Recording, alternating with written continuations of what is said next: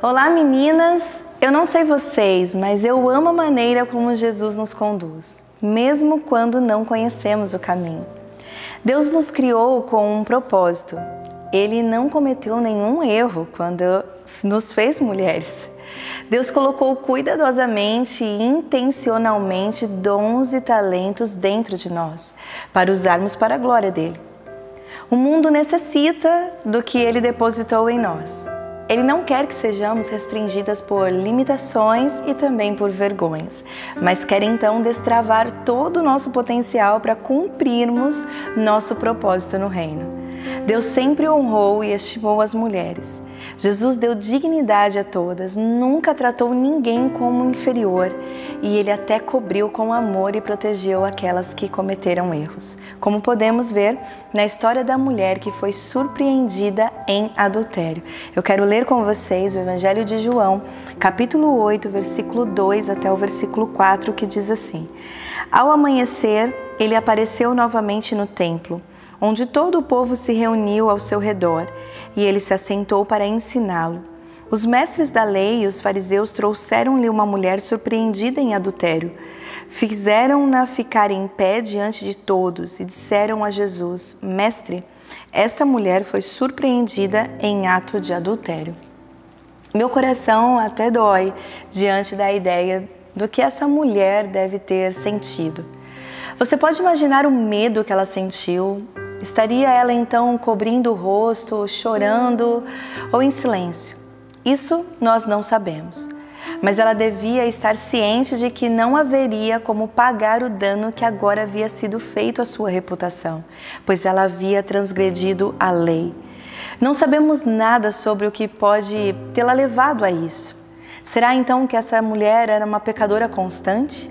Teria sido seduzida e cedeu a um momento de fraqueza, ou poderia ter sido pressionada ou forçada por um homem desonesto? A Bíblia não diz nada sobre isso. O que levou a cometer o adultério não é o ponto da história, mas sim a resposta de Jesus a essa mulher, quando seu adultério vergonhoso foi exposto publicamente. Para uma mulher, o adultério não era apenas causa de profunda vergonha, mas também era uma grande ofensa. A Bíblia não deixa qualquer dúvida sobre que aqueles homens, do que aqueles homens estavam tentando fazer. Nós, indo um pouquinho mais à frente em João, agora no versículo 5, diz assim: Na lei de Moisés nos ordena apedrejar tais mulheres. E o Senhor, o que diz? Para aqueles fariseus, não se tratava de aderir à justiça de acordo com a lei eles estavam usando aquela questão como uma armadilha, a fim de ter um fundamento para acusar Jesus. Porém, Jesus, como sempre, não fez o que eles achavam que ele faria. Jesus, de forma linda, desviou a atenção daquela multidão, olhando para aquela mulher humilhada, e então ele se ajoelhou e escreveu na terra com o dedo. Os fariseus, não satisfeitos com a atitude de Jesus, começaram a atacá-lo com perguntas. Jesus então se levantou e pronunciou a frase que tem ecoado na cabeça de todos até hoje: Se algum de vocês estiver sem pecado, seja o primeiro a tirar a pedra nela. Dito isso, Jesus se ajoelhou novamente e escreveu na terra outra vez. O que será que Jesus escrevia na terra? Isso eu também não sei. O que sabemos é que Jesus cuidadosamente desviou todos os olhares dela para si ao se ajoelhar. Tento imaginar aquela mulher arrancada de uma situação, talvez até sem tempo de agarrar uma peça de roupa, frente então a uma, uma multidão condenadora que já apanhavam as suas pedras. Mas por alguns instantes preciosos, ela sente que ninguém estava olhando para ela. Todos os olhos estavam sobre Jesus. Ele já havia intercedido por ela sem dizer nenhuma palavra. E como um alívio para aquela mulher, o que aconteceu em seguida devia ter deixado ainda mais surpresa. Aquela multidão de pessoas começou a ir embora.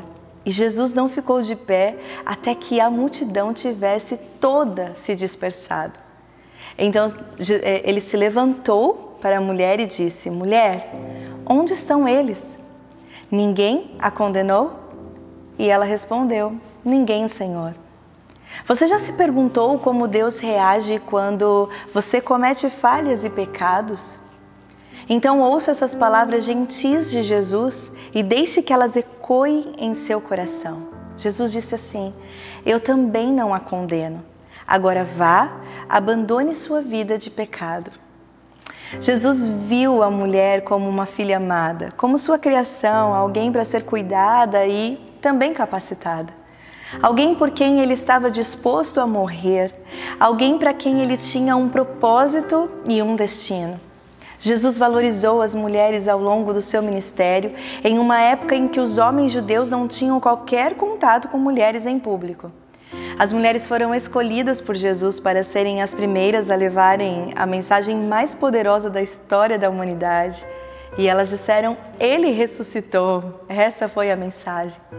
Quando penso no que Jesus fez e reflito sobre a séria missão que Jesus confiou àquelas mulheres, sinto como se fosse uma delas.